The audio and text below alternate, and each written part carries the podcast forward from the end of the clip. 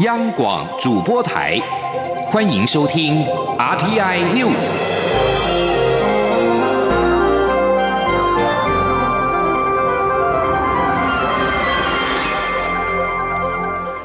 各位好，欢迎收听这节央广主播台提供给您的 R T I News， 我是陈子华。中央流行疫情指挥中心在今天公布新增十八起俗称武汉肺炎的 COVID 十九 的确诊病例，全为境外移入，出国原因多为就学或旅游。而统计全国目前有一百五十三人确诊，其中本土病例是三十三例，仅占 百分之二 其他的一百二十例为境外移入。记者陈国维的报道。台湾二十一号新增十八个武汉肺炎确诊案例，列为第一百三十六到一百五十三案。发病前分别有土耳其、美国、法国、英国、埃及、捷克、南非或印尼等国外活动史。中央流行疫情指挥中心指挥官、卫福部长陈时中表示，这十二名女性及六名男性，年龄介于二十多岁到七十多岁。除了三位是五十几岁，一位七十岁，其他都介于在二十岁到四十岁之间。这里面大概是就学的有七名，工作的三名，去探亲访友的有三名，旅游的是五名。十八名里面哈，我们在机场直接就裁剪的有六位，那居家检疫的有三位，好，那两位是居家隔离。指挥中心指出，被列为第一百四十案的埃及旅游团团员原本属接触者，在居家隔离期间于三月十八号发病，经裁剪确诊。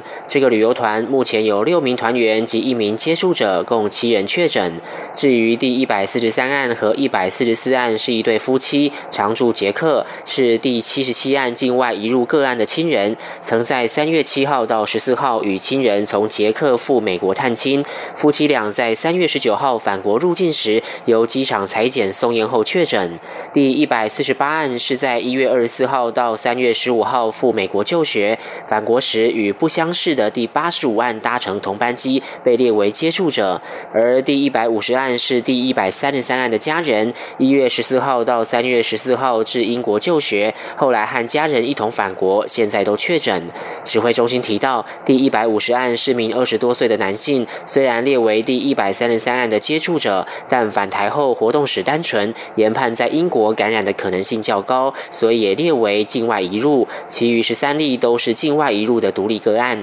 指挥中心统计，全国目前累计 两万两千七百四十三 个通报案例，其中一百五十三例确诊，包含一百二十例境外移入及三十三例本土病例。确诊个案中有两人死亡，二十八人解除隔离，其余个案病况稳定。大概一个礼拜以来，我们八十五个案例里面有六个是本土的，在前一个礼拜五个案例里面有一个是本土的。那今天再跟大家报告十八个案例里面，我们零个是本土的。换句话说，我们有半个月里面，哦，只有七个是本土的案例，其中有四位我们清楚是跟国外或相关的一个非常清楚的来源。统计全球现有二十六万三千六百八十一个确诊病例，分布一百六十二个国家及地区。病例数以中国大陆八万一千零八例最多，其次为意大利的四万七千零二十一例，西班牙一万九千九百八十例，伊朗一万九千六百四十四例，美国一万八千五百六十三例。病例中有一万一千一百八十二人死亡，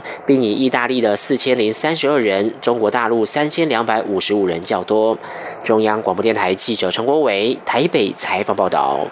另外，中央流行疫情指挥中心修改规范，即日起武汉肺炎通报轻症疑似个案，如果符合条件，可以在首次裁剪阴性之后返家检疫隔离，无需住院做第二次的裁剪。指挥中心在今天说明，主要是全球都被列为是三级旅游疫情警示国家，入境者全得居家检疫十四天，二次裁剪亦无必要。记者谢嘉欣的报道。中央流行疫情指挥中心通报一界调整武汉肺炎通报个案的处理流程，轻症疑似个案若无肺炎，医师评估不需住院，经通报后只要到医院做一次采检确认阴性后，便可返家做居家检疫或隔离，不需住院，间隔二十四小时后二次采检。同时，因国内流感疫情逐渐趋缓，通报个案也不必再做流感快筛。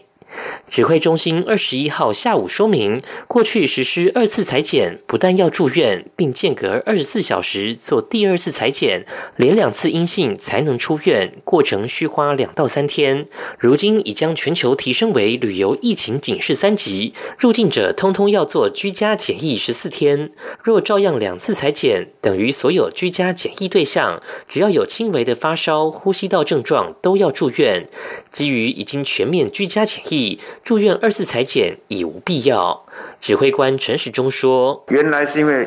本来的时候他就没有居家检疫，所以你检完之后放回去，好、哦，那可能在在社区里面的一个接触相对的多，好、哦，所以我们希望他在住院，然后等二十四小时再二采。那现在因为全面是做居家检疫了，所以就第二关这就没有必要。”好，那这样可能会让这情况更清楚。指挥中心也强调，让轻症疑似个案一采阴性后返家，需满足以下前提，包括症状轻微、个案同意且可配合居家检疫隔离，同时生活起居有人照料，与个案同住者必须要有足够的隔离居住空间，且家中没有老年人、心肺疾病患者等感染武汉肺炎并发重症的高危险群。中央广播电台记者谢嘉欣采访。另外一方面，中央流行疫情指挥中心在今天开始开放机场免税商店代售口罩给入境的旅客，每份是新台币五十元或者是美金两元，每人限购一份。陈时中表示，截止到中午十二点，购买的人数只有二十七人。而对于机场口罩销量不高，陈时中也坦言，确实是很少。而至于新北市政府建议师生上课戴口罩，陈时中则是回应表示，确实有想过让教育单位配发口罩，不过还有些细节问题要做讨论。而武汉肺炎疫情是越演越烈，国内也爆发了恐慌的心理，掀起民生物资的抢购潮。经济部长沈荣津在今天邀集了国内主要的卫生纸、泡面制造商和咖啡，了解物资的供需情形。而经济部在会后也在脸书发文表示，永丰余、正隆、金盛世等卫生纸业者，还有统一、维力等泡面业者都表示愿意配合政府，承诺将连续两周、二十四小时全天候的生产，把物资产量冲起来，产好产满。而至于在赶工时所遇到的困难，经济部则允诺会协助排除。在外电消息方面，武汉肺炎疫情是持续蔓延。美国总统川普在二十号的时候宣布，纽约州为重大的灾区，命令联邦政府向纽约州提供援助。而这是美国史上首度有总统因为公共卫生威胁宣布重大灾区。纽约州的武汉肺炎确诊病例现在为全美最多。而根据约翰霍普金斯大学的统计，纽约州累计有八千三百九十八例的确诊，有四十六例死亡病例。另外，在拉丁美洲国家也持续升高对疫情的防堵。古巴跟玻利维亚在二十号宣布关闭边界。古巴有二十一个确诊的病例，其中包括一名病故的意大利的观光客。而在玻利维亚也在二号的时候宣布关闭边界，并且暂停国际、跨地区以及跨省份的陆路以及河道的运输，一直到三月底。而哥伦比亚总统杜克也在二十号的时候发表全国演说，宣布将从二十四号的午夜开始实施哥伦比亚全面隔离政策十九天，一直持续到四月十三号，以遏制武汉肺炎疫情的扩散。而泰国政府也在今天宣布新增了八十九起的病例，累计病例达到了四百一十一例。而曼谷市政府也在今天宣布关闭所有的市集以及百货商场，一直到四月十二号。而餐厅只能够经营外送业务，超市则可以继续营业。公告并没有禁止民众出门。法国总统府在今天表示，伊朗已经释放了法国知名的学者、社会学家马沙尔。总统府并同时呼吁德黑兰释放其他遭到关押的学者阿德尔汉。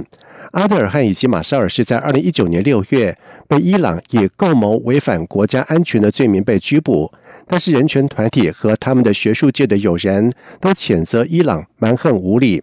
而伊朗最近跟美国、澳洲跟德国都进行过交换囚犯的行动。伊朗司法部新闻网站米桑线报道说，伊朗人罗纳拉里德贾已经在二十号获得了法国释放。报道并且指出，罗霍拉里德贾是伊朗的工程师，被关在法国监狱已经超过了一年的时间。他被控规范美国对于伊朗的制裁。罗纳拉里德已经在今天获得了释放。以上这节整点新闻由陈子华编辑播报。这里是中央广播电台台湾之音。